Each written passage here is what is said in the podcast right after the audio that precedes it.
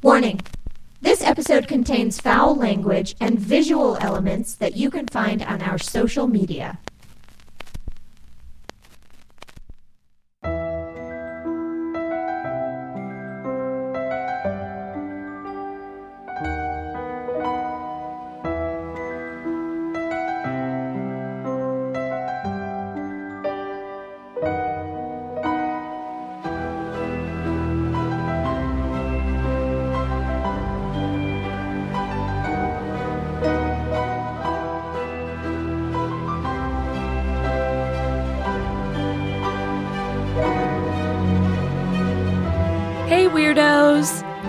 Listening to Keep It Weird, the podcast for all things strange, unusual, paranormal, supernatural, creepy, sticky, gross, scary, and everything in between.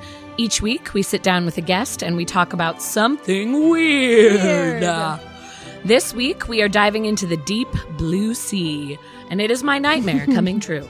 We're going to explore the darkest depths of the sea and discuss sea creatures, both real and myth, while we throw in plenty of watery fun facts, stories, movie references, etc. So take a deep breath. We're going for a terrifying swim. Oh my god. My name is Lauren, and this is my co host, Ashley. Hi, weirdos. You always have the best openings. I need to be more creative. I do I'm enjoy always like, we're writing keep it weird. We talk about weird stuff. Today we're talking about this. Get used to it. I do have a lot of fun when I write the openings. I will not lie. It's a good time. Joining us today is our brilliant friend and returning guest. Yeah. Yeah. With all the marine life knowledge for us, it's Melanie. Melanie. Ahoy, weirdo. Ahoy! That was good. Oh my I can't say I thought about that for like two weeks. it's like I'm gonna say this, I'm and gonna then say I'm gonna ahoy. I'm going to forget. say ahoy weirdo. Here's the thing. Can this whole episode just be sea puns? Yes, it will. It, should will be. devolve. Like instead of cursing, we'll just be like, yar. Yarr, a lot of pirate talk. Yes, it's gonna just turn into pirates. It's not really sea puns. It's just pirates. Walk the plank. Walk like if anyone the says something we don't plank. like, walk the plank. Uh, Melanie, Welcome, weirdos. Welcome, why- Melanie. Mel- welcome again. Hello. So here's the thing: when I talk about the episode that you were on uh, with us last time, I never know how to talk about it because the title of that episode is essentially "Keep It Weird," but in Armenian. Yes, and the Yep. alphabet being its own animal unto itself. Yeah, exactly. So- So, when I'm like, "Yeah, Melanie from that Like, oh, episode we did where we talked about Armenia and Ireland and Italy," Yeah. it's like there's no, it's The never foot- just it's like, the foot vampires episode. Oh yeah. "Oh, that's right."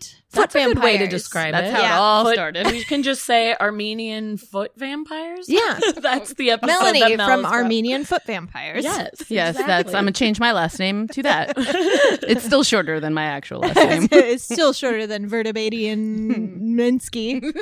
yeah. Your last name is crazy. it's like in the coolest way. I love it's it. It's interesting. I think phonetically, it's pretty okay compared to a lot of other Armenian Oh, last sure. names that have KHs and GHs, which is just coming from your throat and your lungs. And most people to can't, hack.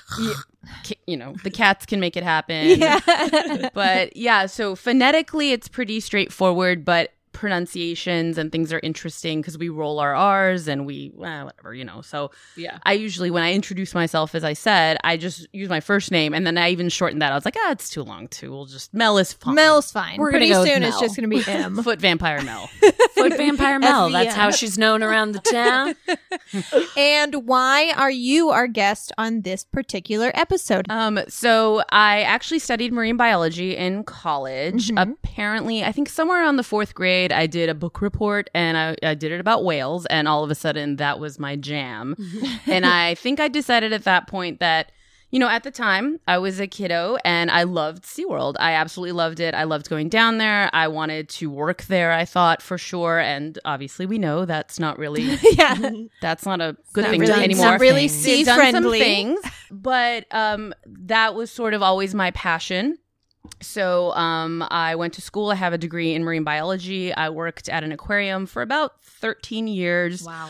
um, teaching kids and then just talking to visitors about the ocean.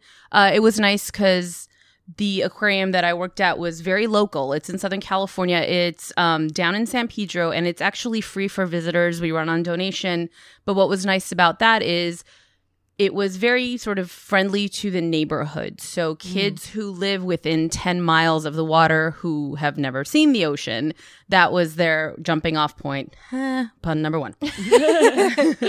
And so that was a really fun experience. In the summers, we would go kayaking or snorkeling with kids. We would take them to the tide pools, dig in the sand for sand crabs, and give them the experience of this is really the ocean. And Yeah. and for me, a, a big thing of just science education in general is you'll care about it if you can relate to it. Yeah. Yeah. So anything as you know grandiose as climate change, all the way down to why shouldn't I throw trash on this on the floor or on the ground? All of that stuff just comes with well, I've seen the animals, I've seen the environment. Now I can give a shit, Yeah. basically. So that's just kind of what drives me anyway. So um, that's sort of what I want to do in my day to day life is just teaching kids about not necessarily just the ocean, but nature in general.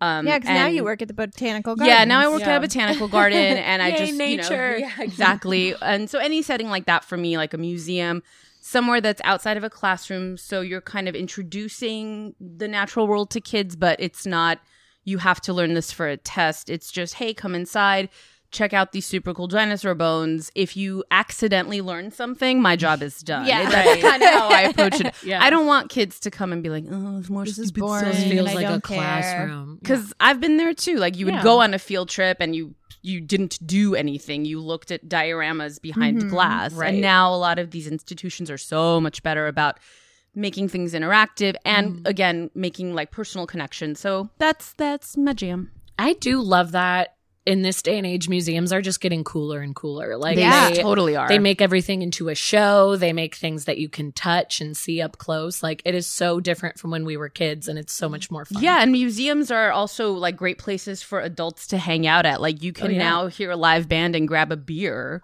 Yeah. you couldn't do that 15 years ago. That I was, was, going to say the Natural ins- History Museum is. They It's always have parties. They It's always so have fun. parties. You can get married there, and you can just kind of feel like it's a place that you would choose to go to for funsies. As opposed to like, we're going to the museum whether you like it or not. Exactly. Yeah, Yeah, exactly. like, get so in the fun. I got married in a Which- museum. In You the nature did, museum at a in nature Chicago, museum. But Talked still. about You your know, butterfly incident. Um, Yes. we don't need to bring that up today.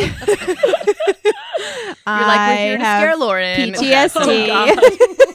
yeah, this is my day to be I have horrified. butterfly PTSD. I was going to say, I think a lot of people would roll their eyes at, a lot of kind of museum snobs would roll their eyes at like what museums are becoming. But you have to understand that, like, especially generations, like our generation, we're still okay. But like the generation after us who were raised, like literally raised on iPhones and Mhm. raised with Netflix and raised with like so much entertainment at all times. Access need more stimulation. Yeah. Always entertained Have Yeah. to always stimulated Yeah.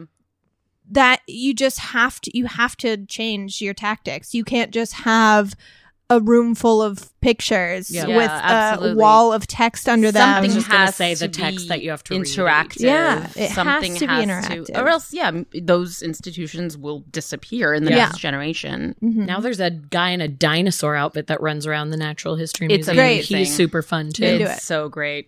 And Oh, it's got feathers. It's this great. Has love it. nothing to do with the sea and i am so sorry but i did see it today and i posted it on our facebook page did you see the denver airport now I has a did. talking A Gargoyle. gargoyle. I was so- dying. Uh, I told Joe, I was like, this is a false flag operation because this gargoyle, like, as you walk up to it, will like talk and interact with you. And the first thing it says is, welcome to the Illuminati headquarters. I mean, the Denver oh International. Oh I my love that they've embraced it. I think I do that's too, but I think that it's a false flag operation. I think they're just trying to throw us Throw off us the off scent scent. of the fact that that sure. is the Illuminati headquarters. They're like, now we can openly admit it, but people will think we're joking. People will think we're joking. To this This is our representative, Ted the Gargoyle. Exactly. to this day, that was one of. I think I texted Ashley after I was listening to that episode while walking down, like just walking in the neighborhood, and I mm-hmm. was laughing so hard. I'm like, someone's gonna think I'm insane. Someone's going to call the cops. because uh, all these conspiracy things you guys were discussing and when you got to the Denver airport and I just I just I saw the smoke coming out of Joe's ear as his brain Joe was having a full panic attack. exploded. It was amazing. His Joe- face at one point went ghost white, and he didn't even speak. Like he didn't even have a response. He was, just like, too mad. that- that's not real. He was That very can't- upset that about Can't be real. How did I not know this airport had these things? He like eventually was like, yeah, and they have murals about Nazis, and he was like, okay, I, you know what? He like threw his stuff down. He's like, I'm done. is this out. stuff just in the open? It's like, yep, that's Yeah, Denver. well, yes. Welcome to Denver. Uh, fantastic. Ooh, one other thing I have to say before this episode comes out is that this episode that we are recording right now comes out on my birthday. oh,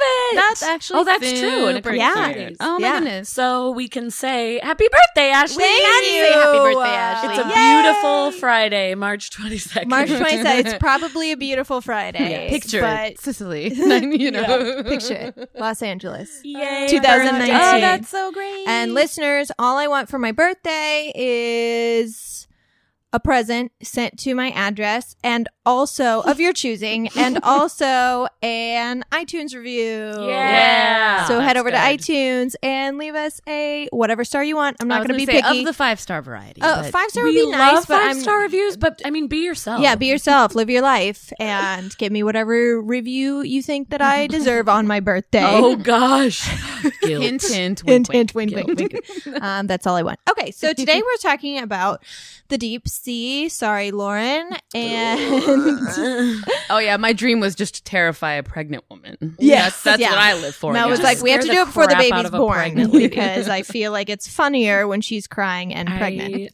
I truly hate the ocean. I appreciated though that someone, when you were advertising for this episodes, a listener commented and was like, "Are you trying to kill That Lauren?" was so and I was funny. like, "I don't even know who this person is, That but thank was you for knowing me, heart. I and know. soul." Actually, a I couple people seen. did. Someone else was like, "What did Lauren do?"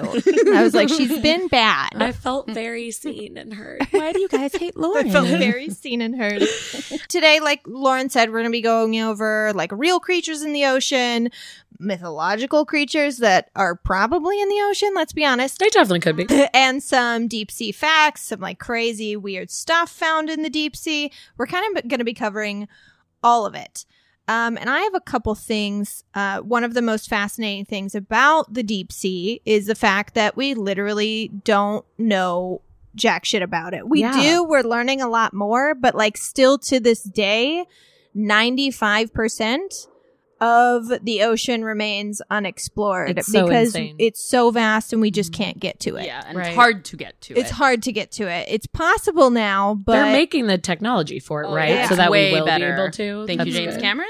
James Cameron, Right. yeah, for I know, which is after crazy. Titanic, he got deep sea crazy, and Yeah. he was like the first person. I think someone else has been deeper than him now, and Oh, I yeah. don't remember Probably. who who they are, Uh-huh. but he I at did the hear that. time was the person that went the deepest Yeah. in the ocean in history, which is nuts. Mhm. And then he became a hack director. Um, so Hot takes with Ashley. Sorry, At least swab the made deck. Titanic. Swab though. the We deck. love it.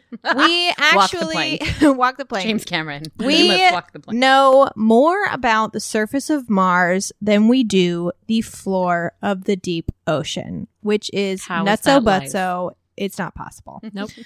And it's getting pretty urgent that we actually push deep sea exploration, and there are several reasons why. One, and this is something I just learned, the deep sea is literally the engine that controls our overall climate. The deep bottom of the ocean Yeah. is what controls the climate on Earth. Uh, but we don't exactly understand how that engine works yet. And in light of climate change and the rapid melting of the ice at the poles, etc., it's increasing the flow of cold water into the deep sea.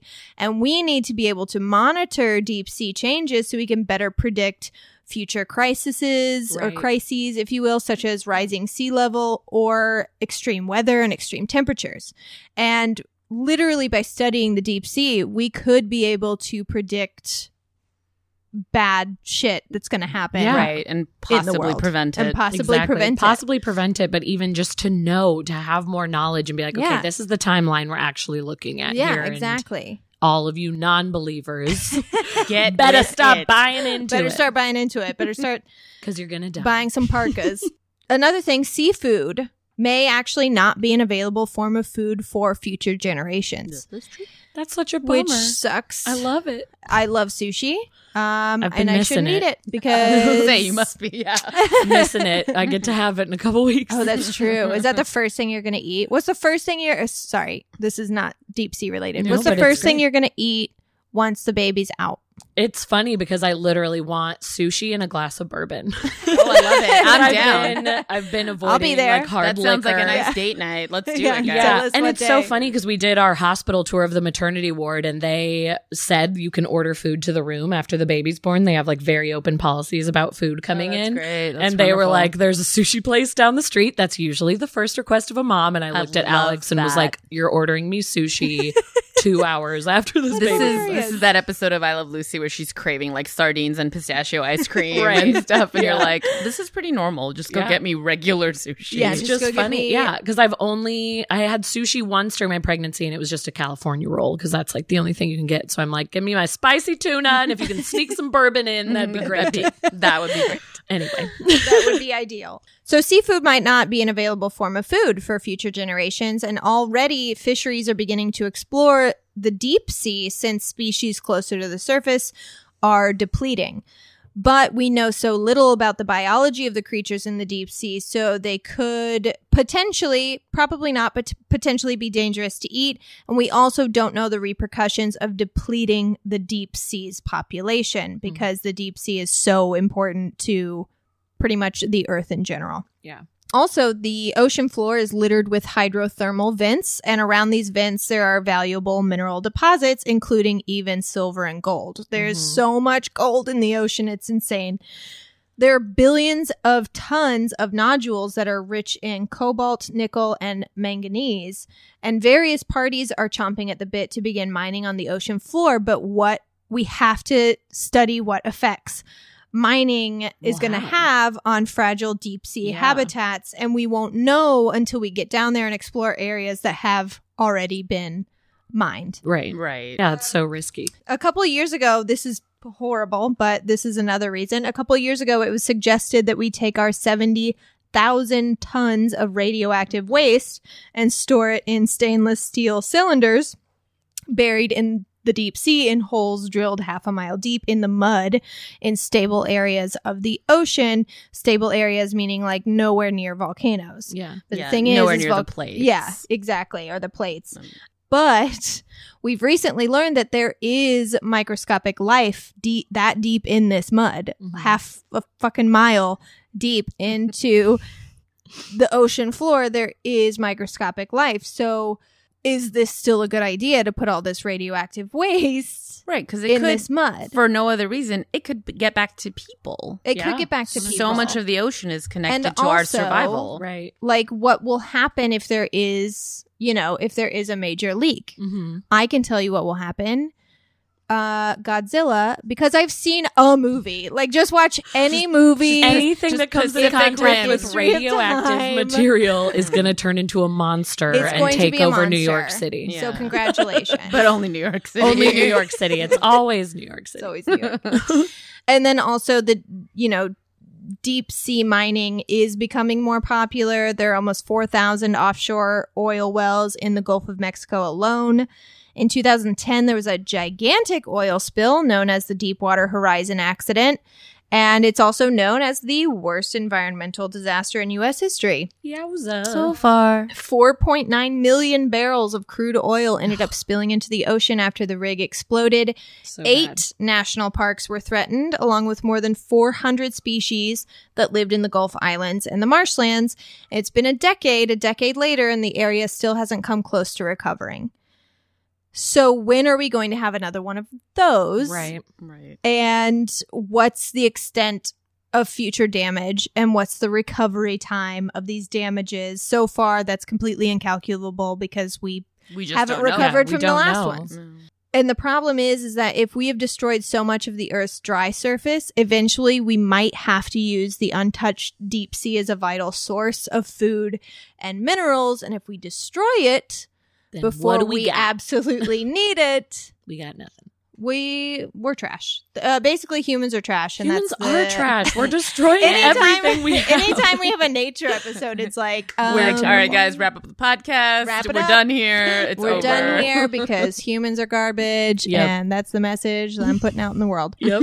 so the deep sea is super fucking important to us in our everyday lives, and you wouldn't know it because you haven't been there, and neither have a lot of people. A lot of Most people haven't most people yeah. have not been there.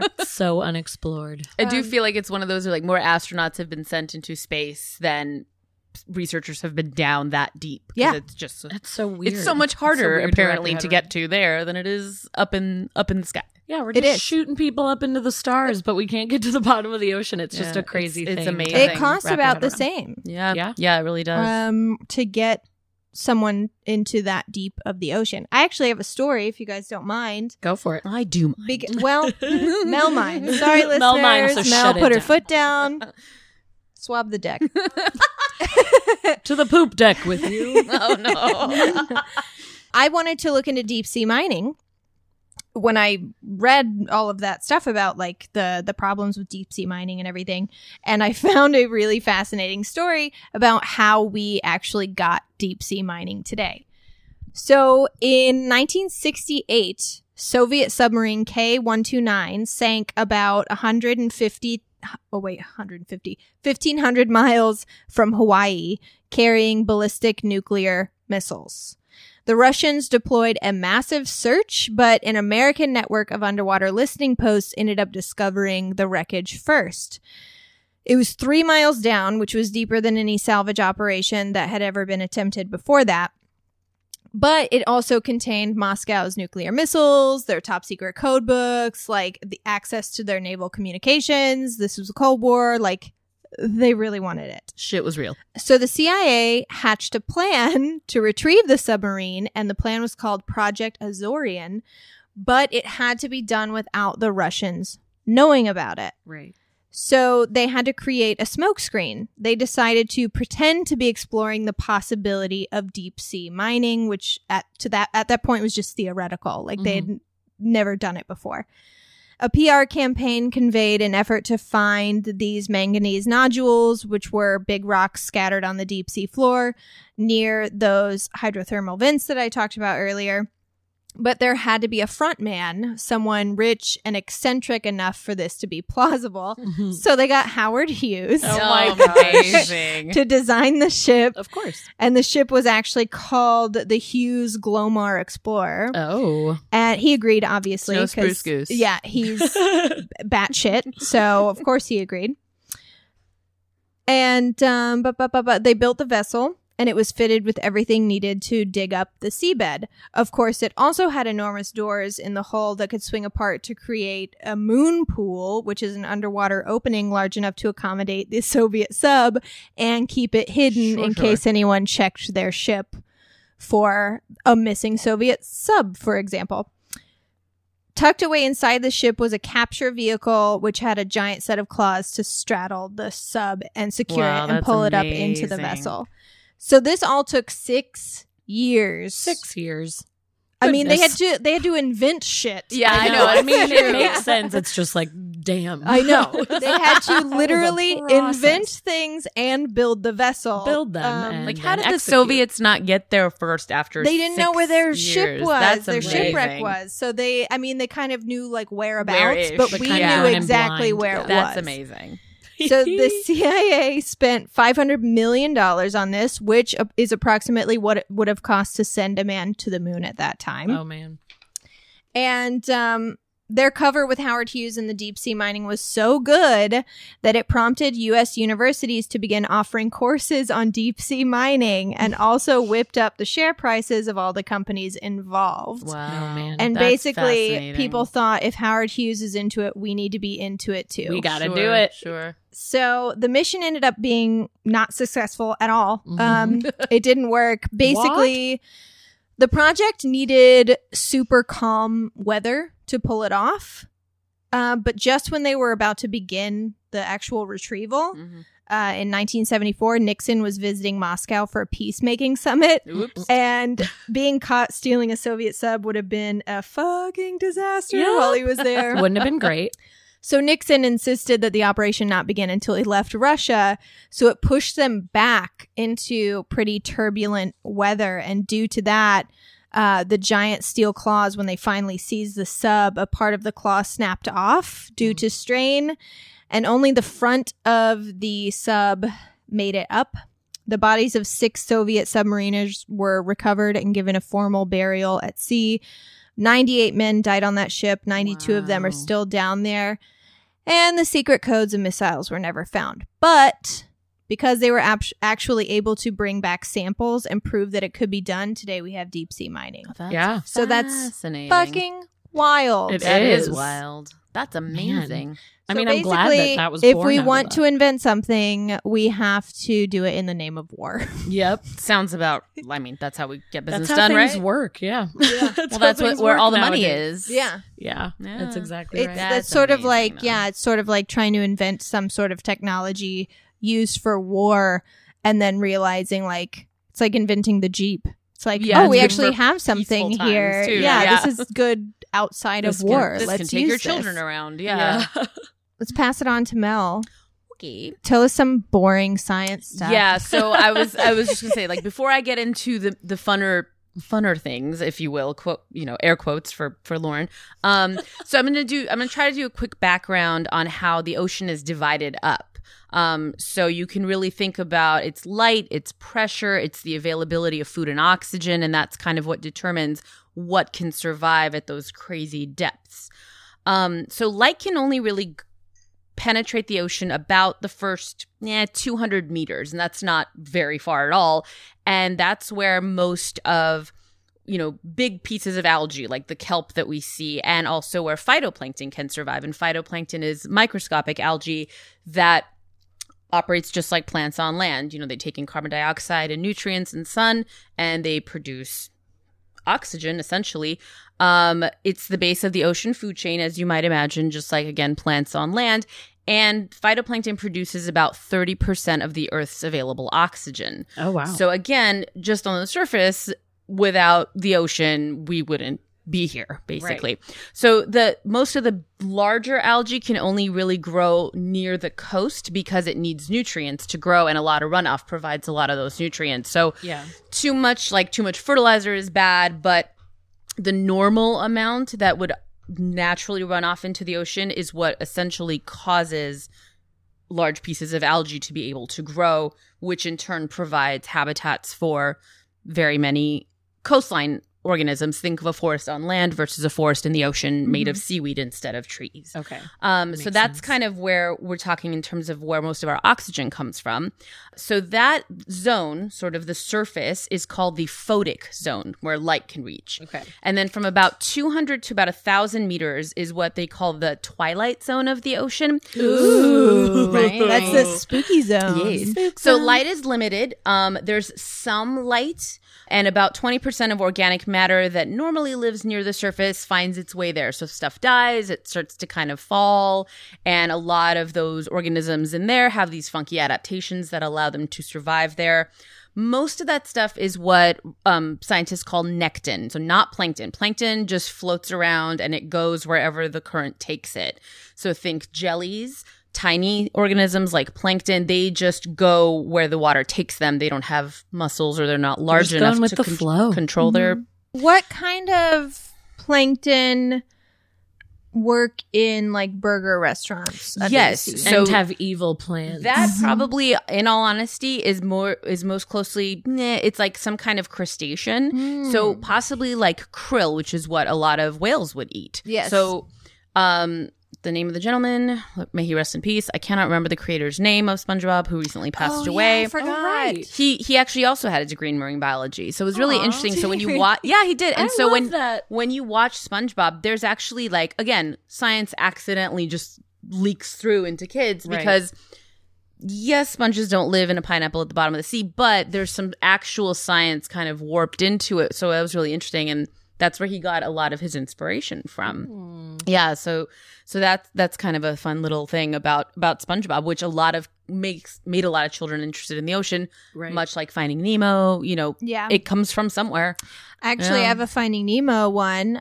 So sea turtles, you know the, how the sea turtles in Finding Nemo were like, "What's up, dude?" It's, they were like sort of like stony Yeah. sounding. It's because sea turtles have actually figured out that they can eat jellyfish Yeah. and it will get them stoned. Yeah. Like it'll Oh actually gosh, get it them them high. high? Like they that's they don't eat it for nutritional purposes. Yeah. Like they eat it to get high. They Uh-huh. have no nutritional value. Like No. jellies are just It's like basically water. like one cell thick. Yeah. And they just plop around for maybe two weeks and then their bodies are so not there that they just fall apart in the ocean. That's Yeah. just what they are. So they don't actively control their movement. That's they just Yeah. go where the water takes them. Versus things like nekton, which are organisms that decide where they're going. Mhm. A lot it could be a sea star that crawls, it could be a crab that crawls, or a fish that actively swims and decides. So in this twilight zone, we're mostly talking about fish or whales, things like that that can decide where they're squid, you know, they're moving from place to place. And Ugh. there's not a lot of stuff to grab onto because it's the open ocean, but it's not necessarily deep, so there's nothing to hold on to. Yeah. So that's kind of that whole Twilight Zone thing. Okay. And then a little bit deeper today, which is what we're talking about, is again what actually researchers do call the midnight zone of the ocean. So only about 5% of what's near the surface will actually find its way down. So food is very scarce. And other than the occasional large organism, like say a shark or a whale falling down that deep, which is kind of just like an accidental buffet, basically, organisms don't feed very often. They have very slow metabolism or they have different ways of gathering nutrients or just holding on to to nutrients in their body that allow them to survive. They don't breathe very much, so they don't exercise a lot of energy so that they're not hungry all the time, which is essentially why food is there. Yeah. Um, there's absolutely no light in that zone. It's completely pitch black. So, and it's and it's absolutely massive, which we've already talked about a little bit. Is that finding each other is very difficult. So, a lot of the adaptations that these deep sea organisms have have to do with potentially finding a mate for reproductive Yeah. purposes. If you live in such a huge, vast, deep, dark place and you accidentally run into a species of your own kind, you best be ready. Yeah. Because you may not find them again for Time to get however hitched. long your That lifespan makes- is. That right? makes Yeah. the saying Yeah, there are other fish in the sea really depressing. Yeah, it's like, right, well, right. am I in the midnight zone? Because Yeah. then that's Then there's not shitty. really. Yeah. I And then won't find one for years. What on. is the loneliest number? um, and then really briefly, the the trenches that we know of, you know, we're literally talking the deepest par- portions of the ocean. Scientists have actually called the Hadal Zone, named after Hades, you know, the Greek Oh, god of the underworld, which I think Oh, that's kind of fun. Scientists have a sense of humor, guys. I enjoy it. will not accept otherwise. And then, along with no light, pressure is an issue because that's one of the reasons it's so hard to get down there. Is because imagine you're walking around in air, no big deal. The deeper you go in the ocean, the more water is on top of you, and the Yeah. more it presses down. So your organs don't function properly, and all that kind of stuff. So organisms that live down very deep cannot survive near the surface because they're adapted to surviving that far down. So you don't usually see like crazy deep sea creatures in an aquarium because they can't survive unless they have very specialized pressurized tanks. It's super cold down there, but it's stable. So the water temperature doesn't change. Um, and then at the hydrothermal vents, obviously that's really different. It's crazy hot because there's all there's like magma basically coming out of the ocean. But um, there's like sulfur and all these crazy other um, gases down there. But because the the water won't boil because of all the pressure, it's really interesting. So there's no steam being created. It's weird between pressure and temperature and physics and moving on. It's with it. really wild watching. Did you watch? Oh, what's it called? It's sort of like the Planet Earth, but Blue Planet. Blue Planet. Oh, Yo, the deep sea episode oh, is they're crazy. insane. They're, It's it's nuts. nuts. and it's not just like look at these crazy creatures it's things like seeing the the small animals that do feed on the hydrothermal vents yeah. and it's like they have to zip in grab something zip in grab something Yeah. and it, they literally get burned alive Yeah, Right. pretty much. like if You they like so one quick. slip up and you're burned alive Yeah, and it's exactly. like goodness The i could just go to the mcdonald's pressure is literal and figurative. The pressure. pressure. Yes. There's Very the pressure. true. Um, and then real quickly, when it comes to light, if you are looking in the ocean, uh, it's interesting because if uh, some of these deep sea creatures, when they've been pulled up to the surface, they've discovered that very many of them, unless they're essentially transparent um, or black and gray, like just kind of more dull colors, they're actually red because red wavelengths disappear the fastest in the water. So, um, again, bear with me a bit on the physics here. Um, so what we see is visible light, which is between infrared and ultraviolet. So colors with the longer wavelengths, um, things like reds, oranges, yellows, they disappear faster in water. And then those with the shorter wavelengths, so greens, blues, purples, can travel further. So it seems kind of counterintuitive, but they have bright colors sometimes because you just cannot see that far down. So uh, if you're kind of in that middle, like twilighty zone where there's some light, those red creatures don't appear at all. Versus if you're kind of like a greenish blue, you might actually stand out in the water, even though.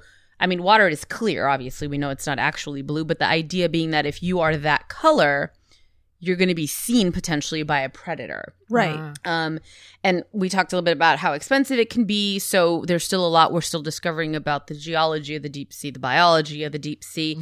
And so what I wanted to talk a little bit about today is how light is produced in the ocean because we see a lot of these crazy pictures of these really crazy looking deep sea creatures that produce light That literally mm-hmm. glow. that literally glow. And again, a Finding Nemo reference, which is super great. It's very accurate. Is anglerfish you use bright light to lure They things? have that bulb on top of their head, Yeah. right? I And- can't and- believe that's and real. that idea that it's a shiny, shimmering thing, and let me go near it, and it's it's totally accurate. Again, I mean, just think of a shiny bauble, and even a baby or a cat being mesmerized by it in the Right. deep Yeah. sea when you don't see light, and suddenly you're like, what is "Look that?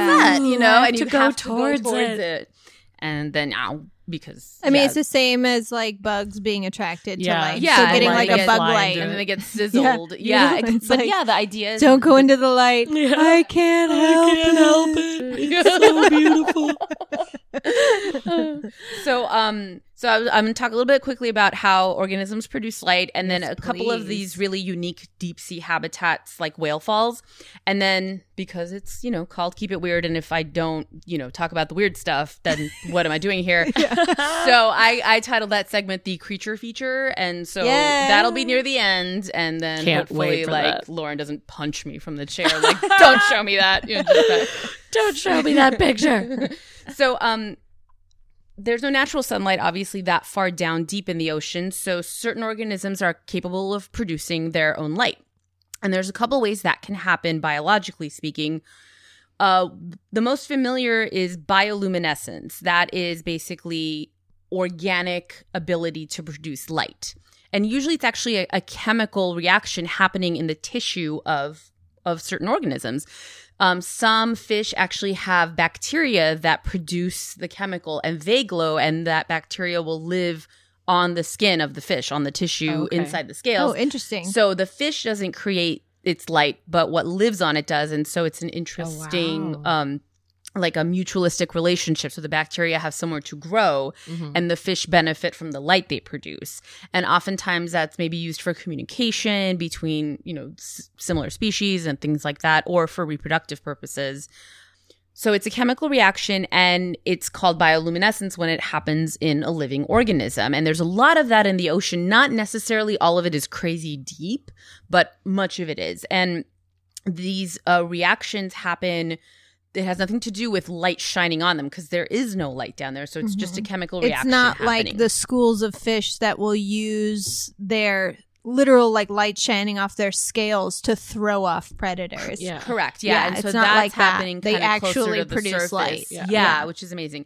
And That so is amazing. fluorescence is kind of that idea where you're actually absorbing and reflecting light. So that of course can happen as well. And a lot of times that happens and it's reflected as a different color. So it depends on what gets absorbed. So um kind of think of uh, black lights. You know, you're mm-hmm. shining Yeah. a black light onto a certain surface and like whites appear kind of that funky green and they're really bright mm-hmm. looking and all that kind of And stuff. So semen appears like like it's glowing. absolutely Yeah. and you know that's why you don't like whatever you want to talk about. that's why you don't you know sit on that bed cover thing Right. and you just throw it in the corner What was minute- that? Hey, what was that MTV show uh, where they got to like break into the guy's room. Oh yeah, Oh, what was God. that called? Was They'd that like called? throw the guys in a van, and yeah, then the they would, girl like, would s- go or a explore. girl, and she'd do and like the the guy or the girl that could like go into the bedroom and like And- see oh how my- messy Oh, it was, or and then she'd take the black light to things, and sometimes it was so gross. yeah, I want to know what the name of that is. we'll have to look it up. We're later. gonna need to It was find so that good. out. anyways. That was hilarious. I loved that show. So yeah, so some organisms that can fluoresce, um, it's usually again communication related or to attract prey, um, provide visual cues, things of that nature, and that's kind of a by- byproduct of um just an animal's ability to adapt. It doesn't necessarily um like the bioluminescence is things that have taken like millions and millions of years to evolve versus interestingly the idea that this fluorescence was like an accidental oh hey this works. And so adaptations just kind of happen versus evolution is like oh we're all keep dying but one of us keeps surviving because this guy glows Because in the dark. happened. so more of that guy's g- genes are going to get passed on over thousands and thousands of years Yeah. and they're going to evolve to survive and then there's phosphorescence, which just real quick, it's the ability of something to emit light for a much longer time after the light is gone. So, like glowing hands on watches. That's the idea of phosphorescence. Like it's exposed to sunlight for a very long period of Ah, time. okay. And then in the dark, hours later, that light shines back. And It's like those stars you put on your ceiling. Yes, absolutely. like yeah, they yeah. take in the light all day and then they glow at night. Yeah. So mostly we're talking about bioluminescence when we're talking about marine organisms, whether it's deep sea stuff or not. So some, like I said, some um, fish, it's mostly fish, but some organisms have these little tiny individual cells. They're called photophores. So they're light producing cells and they have spots dots along their body and then others will borrow light from say bacteria or there's a bunch of these photophores concentrated in one area like the lure on an anglerfish. So they're tiny little cells and they just all clump together for a specific purpose. Um so not a whole lot is known about how the organisms produce this ability and again that's partly because it's so hard to study them. Yeah, um, and then if you turn on a bright light, they don't look like they did in the deep ocean. So if you want to, sh- even in the deep ocean, if you shine a light on an animal with like a submersible, it doesn't look like that anymore Yeah, because right. it only looks like that in the dark. So how do you study something in the dark when we depend on our eyesight to see? Yeah. yeah. To be and how are you going to figure out and study the organism or it stops producing that ability once it's dead? Yeah. So there's some challenges, of course, involved in that. A lot of the organisms themselves are light sensitive. So because the light they emit is not sunlight or light that we use in a lamp. So if you shine that on them, a lot of them just freak out. They can't survive that either. Um, so it's just really interesting that they there's some studies being done. Fireflies are a nice example of bioluminescence on land, and it's a similar process. And you can study fireflies and then potentially use that information to make pretty educated guesses about what's going on in in the ocean. Um, but a really interesting phenomenon that you can see here, um, I mean, anywhere with a coastline almost, is um, there is a species of of microalgae. Well, there's more than one species, but there's a very common one here in Southern California. It's called Noctiluca, and they produce their own light. They bioluminesce, and they're these tiny little single celled little creatures.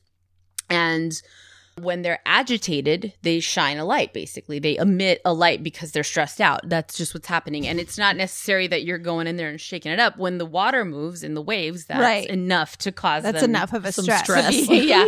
If you're yay big, then a wave is, oh, yeah. if you're so, yay big or your name is Ashley Cassidy, the smallest wave You'll can be cause stressed. stress. yes. so they have that ability. It's really amazing. You you can walk along the beach and you can create these brilliant trails of light as you walk because it's like behind you. It's like trailing behind you if you're just walking right along in the sand. And historically, these blooms, these algae blooms, were called sparkle of the sea or burning of the sea. Of course, when you know we didn't know any better. So it's a common species of dinoflagellate, which okay. So sorry, more science. So phytoplankton is the plant plankton, if you will, and zooplankton is the animal plankton, and dinoflagellates are somewhere in the middle because they're neither here nor there. They produce um they much like plants on land and other algae, they are capable of photosynthesis and they use all those nutrients and sunlight and water to create oxygen, but they can also kind of move on their own. Again, if Oh. you're talking They're about like Venus flytraps. yeah, if you're talking about like moving in waves, yeah, they go where the water takes them, but locally they can control ish where they go Mm-hmm. because they have these funky little appendages called flagella. And if you think about um, moving a yo-yo up and down, it's like that. It's like a ripcord. It just spins them around in the middle of their body, and then they just kind of twirl around in the water, which is Fun. real, real funky. and then they have an, another little flagella, which is kind of like how they how they grab nutrients and or food out of the water. So it's not super passive, but it's not technically an animal, and that's why we don't just talk about the you know the kingdoms and blah blah blah. It's it's very different now, especially as we've discovered more about the ocean. That not everything can just be easily divided into these are bacteria, these are plants, these are animals, and there's that's it. It's all we have. Turns out there's all kinds of fun stuff in between. Yeah, so it's really cool. They're they're super tiny. They look like little discs. See, this isn't too bad yet. Yeah, You're so warming I'm me up. easing you guys in. I'm really easing it in. in. And then Okay. this is what it looks like. Oh, like- that's cool. yeah. that looks so beautiful. It's really pretty. It's really really beautiful. And so we gorgeous. go from Can you see in my glasses? Yes, I can. from these beautiful little scenes of the ocean, and then That's we get lovely. into the scary. Sh- no, not yet. Um, but yes. Anyway, so You can deal with the pretty glowing yeah. disc. I can handle that. And then this, for example, is a shrimp that would flashlight to scare away a predator. Okay. So some organisms do it for that reason. Yeah. Obviously, if something approaches and you're tiny, but you can turn on a light really quick and the animal's like, no, no, God, What? no, thank What? you. What? I don't want to They'll mess swim that. away and look for something else. So Yeah. camouflage is obviously a very common way to protect yourself in the ocean. So mm-hmm. if you can't cover up your body in some way, light is really helpful. Or for example, the reason a lot of fish have dots and bars and bands on their body or different colors is because it breaks up the overall body of the animal. It's harder to see it. Because, you know, I mean, if you're in the shallows, you can kind of see in the water. Fish mm-hmm. can see other fish. But if the body outline is broken up and the colors are all weird, it's like, is that a fish? Is that a rock? And then that's why Right. all their other senses are so much more powerful than their eyesight because really it's not. So this is an interesting little fishy and it's not too bad, but it's called a blue lantern fish. And it's actually found in the Eastern Pacific, so closer to where we are. And the reason this fish is cool is because it's small, but its photophores are huge, like these big dots that you see along the, and it's mostly on the belly of the body. Those dots are actually on its body. Yeah. That wasn't, it looks like it was drawn it looks on. like They're it was insane. drawn on and there's these huge little dots and they're located on the bottom side of the fish and it helps to break up the outline of the fish but um, researchers think it's basically for communication so you find another one of your own so these patterns sort of are unique to each individual but there are common patterns among the same species so if they find each other in the water they know they know that that's the same species and and most most fish do something called broadcast spawning. So they're not there's not internal fertilization. The female releases her eggs and the male releases the sperm and they just kind of mix They in the mix water. yeah. That's one of the reasons some f- fish will school is so that reproduction is easier and you're mixing a lot of genetic material in the water and then making more of yourself. Um, so one of the reasons they have this stuff is so that they can essentially communicate with one another when there's no other way when it's so pitch black that without any kind of light it wouldn't be possible. Okay. Hate this guy. Gird your loins. I mean, I've seen him before, Okay, so, so- there's no shock and awe. But I hate him every time I see him, and I don't believe that he's real. Who is he? It's an anglerfish. Oh, yes. I am Those so awful sorry. teeth, and you have a light bulb sticking out of your head. Like what? Who made you? I don't. He This shouldn't. is why there is no God. You know, he wouldn't God. make these. he wouldn't um, put that near me. So anglerfish is a they're a large group of different fish of different species that have this similar style. They have these big weird looking bodies with this lure over their head and, these there's all ugly kinds of Toothy smile. Yeah, exactly. Yeah. And so at the aquarium I worked at, we had a preserved specimen of one called a football fish. And obviously it's just in like a big, you know, preserved tank. Um, but it was super uggo. It had like these beady little eyes because it doesn't see anything. It's Right, essentially yeah. blind, but you could kind of see. Not only did it have the light on the end, but it would have these like things that hung down from it, like lures on a fishing line. So Yeah. that again, it's like oh, shiny wavy things, and then an animal comes close, and then this big open mouth just happens. Yeah. Um. So It's brutal when it comes when it comes to deep sea sexy time. Oh. Okay. How does Most- the anglerfish get any? Yeah. So again, most eight chins. organisms do the broadcast spawning. Sea stars do it, you know, sponges do it, blah blah blah blah blah. Um, and so the the magic just kind of happens in the water. Not all fish; some have internal fertilization. Da, da, da, da. But um, for many of the organisms in the deep sea, the same concept exists, except again, it's a huge amount of space. What do you do if you find another of your species? Yeah. And what if you're not mature yet? What if you're oh, not yeah. ready to give up the goods because you don't have any? So, in the case of anglerfish, all right, the big ugly thing you're seeing, those are all females. Poor oh, They're all ladies. No. The males are Sucks to look like that as a probably lady. about three to four inches. That's as big as they grow. And they found this really interesting way to survive. So, Do they look the same, just smaller? Eh, not exactly. Do you see that thing underneath at the bottom? Yes. That's a male. What? thought that was So, part of her. I apologize, listeners. This is a bit of a visual thing, but I'm gonna have We'll to share post these some photos, photos. because We'll this is them. this is He's called so a, little. a female black sea devil, and she's got a male attached to her. So Is he like a doing leech. things? well, he he's, doing he things? might do things, but if he's not ready to do things, oh. he doesn't want to lose the the female. Oh, so he just Sure. hangs so around. he will basically chomp into her body, bury himself like gills deep, and just spend the rest of his life attached onto her. And now he's just a useless man on the couch the rest of his life. Doesn't feed, doesn't breathe.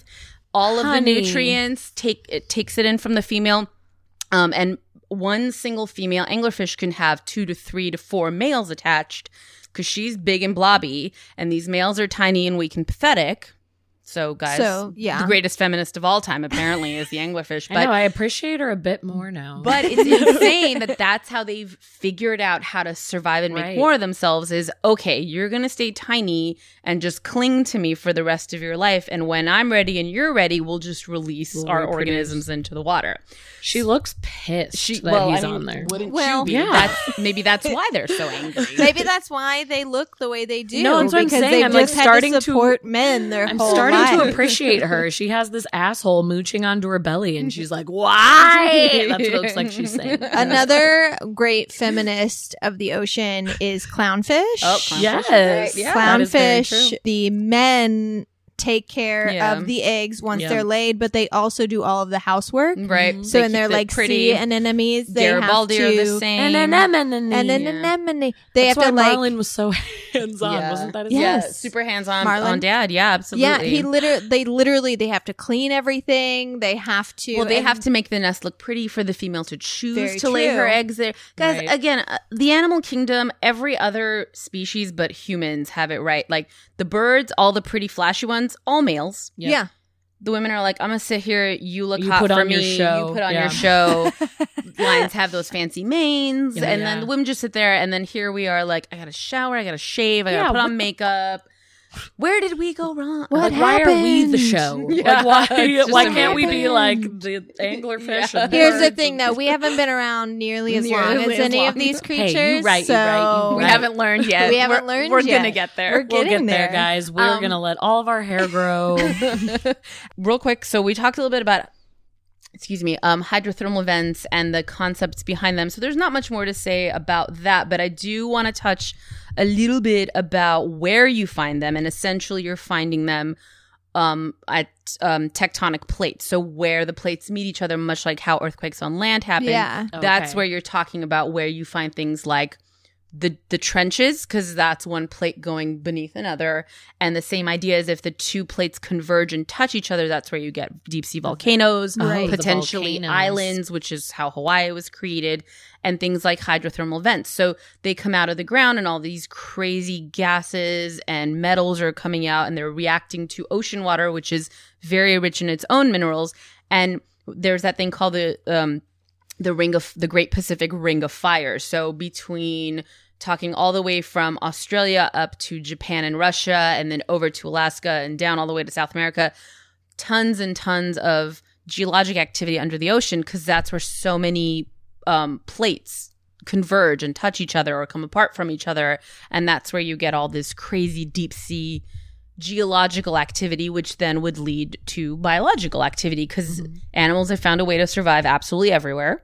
Yes. one some being those crazy hot spots which you would never think something would be able to survive but They are literally teeming it's with it's life. kind of fascinating. It's it's you know finding the right resources is is good. So there's lots of cool imagery and videos now of these crazy deep sea discoveries, and when some of these uh, institutes will go out on their submersibles, now they also have the technology to allow not in real time necessarily, but they can send back video and they can update video logs all the time of what they're Yeah. finding while people are still down there, which is really amazing. Like yeah. 20 years ago, How you cool. you couldn't do that, No. which is so cool to see that technology obviously goes hand in hand with making these discoveries and it's Yeah. just super cool. Um Well, that's also really another reason that's important to study the deep sea is to better understand things like Mars, Saturn, Jupiter, because those planets you're sitting there going, well, there's no way that anything exists on them because of you know their landscape or their temperature or um you know what the atmosphere is made out of and it's like well if you go to the deep sea all bets are off Yeah. because they literally exist. I'm told, like I said earlier, they exist three miles deep into Yeah. the mud. it's Yeah. deeper than Everest is tall. So Right. exactly, Some of those oh gosh. trenches like the Mariana so. Trench. Yeah, you can flip Everest over and still have room And have some It's space. So that's It's so I think it on. was. I think it was. If you put Mount Everest in the Mariana Trench and stood at the peak, you'd still have to swim fifteen miles to the surface. Uh, is it- it- crazy. that might be. that might be wrong. I think I might have that somewhere in my notes as well, and if 15 I come across it, but it is something That's just so it's wild, absolutely deep. wild, and that again isn't necessarily what we're talking about so much today. That's even so much deeper than the organisms that are like funky looking and scary Yeah. looking. Who Um, knows what's who down knows what's down We there? I don't wanna. Incredible! It's just crazy. I just I'm fascinated. I mean, it's Uh, very cool. We're getting the technology to go down there, but like, I don't think I want to see what can survive down there. Like, that's Like, just don't show me. That's too deep. I'm sure it's cool. I don't want to know about it. Ooh, yeah, just don't show me any photos. Um, and then the last little bit of in terms of weird environments, if you will, in the deep sea are whale falls. So whales are these absolutely massive creatures, the biggest organisms ever to have lived on um in in the world, and they can't survive on land because they're just too heavy, you know. But um, when a whale dies, if it doesn't get completely decomposed and eaten up while it's sinking, it could fall into the deep dark ocean and just land on the bottom. And it's really interesting that the different stages in the decomposition of this whale's body, of the carcass, will support different organisms. And so scavengers will come and eat the soft tissue. So, you know, the muscle and stuff like that in a matter of months. And then other bits and pieces could take years to feed. And then, you know, quite literally, you know, sucking the marrow out of the bone of this enormous animal could support the life of so much that's deep down in there. And so for decades to come, the hard surface will act as a place for things to grow. yeah. And then as it leaches out the minerals from that huge, huge body, organisms or bacteria that feed on the dead stuff, on the decay, will also start to grow as well. So you can have like a microhabitat island in the deep, dark ocean because a whale's body fell and different aspects of the whale support so much life, so much different life that far down into the ocean. Mm. So it's like a brand new food web and it's a brand new source of energy for single celled animals, multi cell animals. It, it's just kind of amazing. And then it's almost like a deep sea coral reef will start to form, Yeah. which is something that does happen. We most often think of corals in like shallow, really like brightly lit waters. And yes, that's absolutely true. And we're destroying those too because Well, humans yes. are trash. Yeah. Back to the original garbage. theme of this of this topic here, but um, you can have deep sea corals. They're not necessarily dependent on sunlight, and they're not of- super pretty. They're not necessarily pretty, but instead of having algae live in them that provide them nutrients because there's no sun, you'll have bacteria living in the corals, and that gives them enough food to survive. And the bacteria have a safe place, quote unquote, to live. They just live in the tissue of these deep sea corals. And there's some really cool photography or photographs, I should say, from um. It was a 2002 um, exploration of a whale fall off the coast of Monterey Bay. So the Monterey Bay Aquarium is not only just an awesome institution; it has a really amazing. Uh, it's called the Monterey Bay Aquarium Research Institute, MBARI, and they go out on expeditions all the time, and they will send videos and uh, photographs back, so you can kind of see there's. You see the overall body, like the bones of the whale, and you So see that's the carcass. all of kinds whale of stuff just growing out of it. It's it's kind of amazing. It is. Um, yeah. Oh, there it is. So the trenches, I did find it. Um, so as deep as thirty six thousand feet, whereas Mount Everest is twenty nine thousand feet high. So it's another seven thousand feet deeper. it's really. It is really deep. just so deep. Okay. Yeah. So So it's more like one Vis- mile. yeah. So if you're It's- standing on the tip of Everest, you Yeah. still have to swim a, A mile, mile, which to the is surface, cuckoo which is still Which is insane. A yeah. very I mean, with deep. 15 miles, you blew my mind, but a mile is nothing well, to like scoff at. walking, walking a mile is like, woof, and then swimming Right. a mile is oh god, and then swimming up or down a mile is just impossible, humanly Yeah. impossible. yeah, Yeah, we it is can't do humanly that. impossible. yeah, you would. So yeah, this Your is, brain would this was just explode kind of implode. um, sort of a primer, if you will, of the physics involved in being able to survive in the deep sea with like pressure and light and the lack of food, the potential lack of oxygen. Although again, there's a lot of oxygen in dark in deep water because the colder it is, the more oxygen it holds. yeah, The warmer water gets gets, the less oxygen it can hold, which is one of the many ways that climate change is terrible is because it's warming the ocean. And guys, we don't have time for all that. But um, that was kind of all of that aspect and how organisms have adapted and evolved to surviving in those crazy depths. Man. Fascinating. It I love the deep sea. Also, the episode of Blue Planet season two, The Deep, you actually get to see a whale drop, Oh, see, yeah, Oh, that's wow. amazing. and they That's so filmed cool. it over a matter of like two years. It was several years ago, but the. Long mm-hmm. Beach Aquarium, the Aquarium of the Pacific, actually had a whale fall exhibit. Like it wasn't a real whale, but they had recreated that ecosystem. So super cool. It Really? was like a they had you know they had created a plaster cast of a whale, and they had put onto the bones different edible aspects, things that would occur at different stages of decomposition to see hmm. what kinds of organisms would grow and survive in a whale Yeah. fall. It was really interesting. Interesting. yeah, it's really cool because you see the whale fall, and the first creature usually that makes it to one, even in the deep sea, are sharks because Yeah. their sense of smell is uh, Soup's intense. absurd. Yeah. Yeah. and so they're and they're fast and they Right. can make it there and sometimes sharks eat once a year so they're there and they pig out and then Mhm. it's like when they leave it's like this guy comes in Right. the eels come in and then when they leave the manta rays Right. it's just so cool how like they'll literally you can almost see the animals like waiting on the outskirts because they're Yeah, like when's it I'm my also turn?" the My prey turn. of that guy so I'm So I'm gonna, gonna hang out wait. over here I'm gonna wait for him when to they clear go, out. I'm gonna I'm be gonna at go the salad some. bar just waiting Yeah. for the good But stuff. then I'll be at the bar turn. you tell me when my table's ready, Ready. Right. um are we moving on to sea monsters I think so. I So- think so. Yeah, 'cause Some that- I was gonna say like the argument against sea monsters is that we would have found them by now, Right, Which right. one hundred percent no, we would No. not have. Um, like, shut your damn mouth. Ocean's big, guys. we Ocean's seen big. a lot literally just things. talked about how we haven't explored enough Right. of the ocean, how it's impossible to get down there, um, but also something that you were talking about, like the types of creatures that can exist in that deep, deep sea.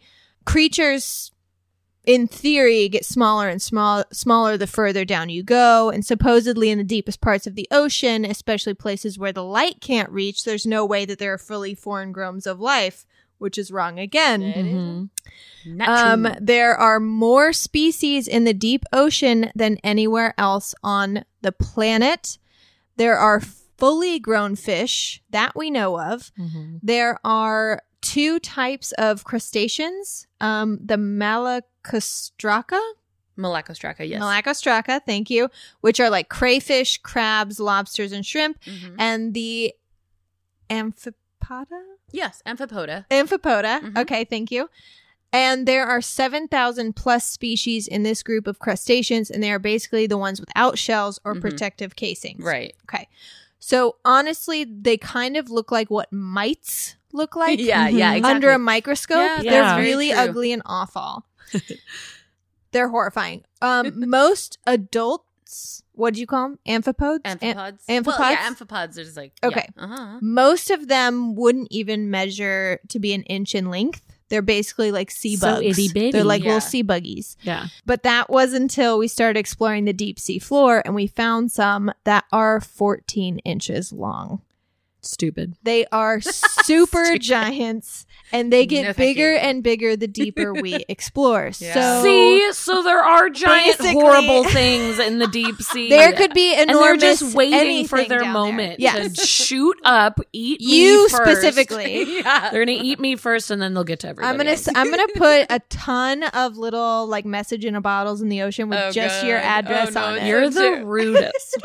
and then put little weights on them so you make sure they sing. Yes. Oh Jesus. Go down very oh, my far. goodness. so, Yeah. anyways, there could be enormous, gigantic, huge anything down things, there. We huge horrifying things. Well, I think I remember um, you guys talked on one of the nature episodes about like crazy parasites and all the weird Oh, God. shit they do, and that's really that stuff like freaks me out. But I remember in one of my many marine invertebrate classes, ugh, it's like you look under a microscope and they'd be like, "What's this?" I was like, "Guys, I don't fucking know. This tiny thing looks the same as this tiny thing," Yeah. and you have to identify which mouth part of the. I was like, "Oh god!" But um, we would talk a little bit about marine parasites because many of them are crustaceans. Um, you know, they don't necessarily survive on their own, but they have some kind of protective covering.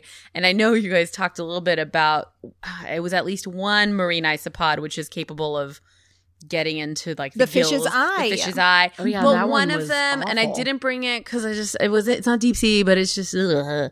um, it would actually go into a certain species of fish's mouth and eat the tongue, and then just sit there. And then instead of the fish eating the more food. food, you would open the mouth of the fish, and there's a freaking deep sea bug staring at you with its eyes and super I creepy. wonder- And it's just eating the food until the poor fish dies, and then this fucker just goes off to another like, fish. bye, on to the next. On to the Thank you, next. It was that blew Thank my brains next. because, and then for a while I remember like. I would- be, you know, opening the mouth of a fish. I was like, please don't have a bug in there. Please don't. Please. Please, Yeah, please, please have your tongue. Because it was just like, ah. like you What open am I mouth and about to another set of eyes is staring at Oh, you. no. Like, I remember for That's a so while, and then after a while, I think I just forgot about it. I tucked it away.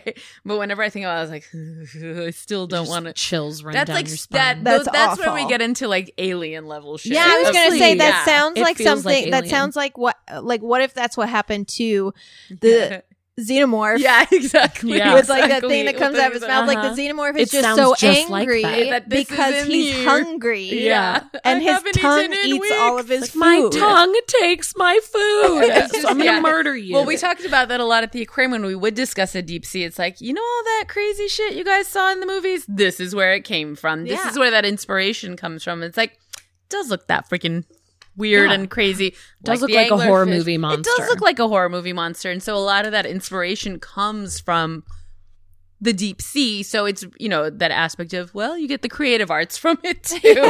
Because the abyss came from somewhere, guys. And that's, That's a rad right. movie. So this was actually a good topic for me to cover because I can pretend that they are definitely a myth. Uh-huh. And some of the ones I'm going to talk to today are very much legend, but I just thought they were interesting. Uh, so that you know of. no, that I have to pray are Allegedly. just myths and Allegedly. Says legends. who? That's all the time we have this week for Keep It Weird. Thank you so much for listening, and obviously, thank you, Mel, for joining us on the show again.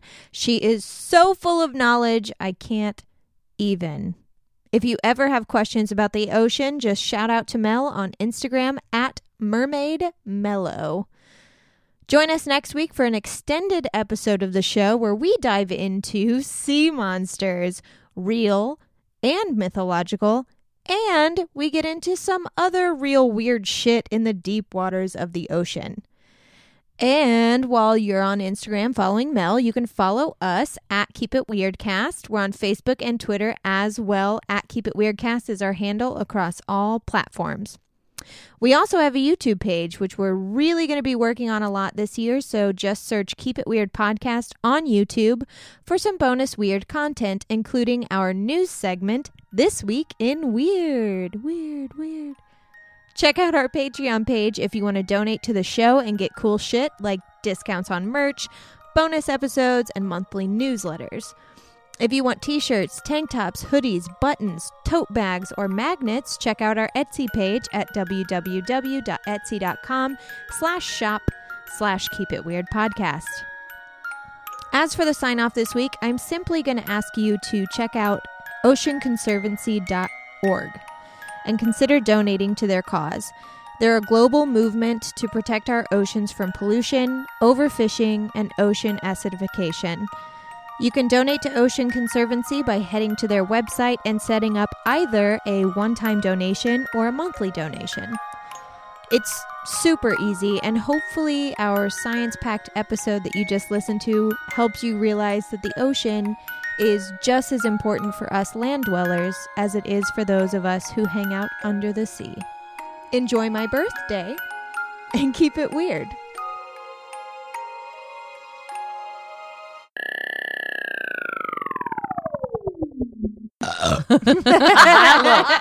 That was that looked good. that was excellent. Um, that came through. perfect.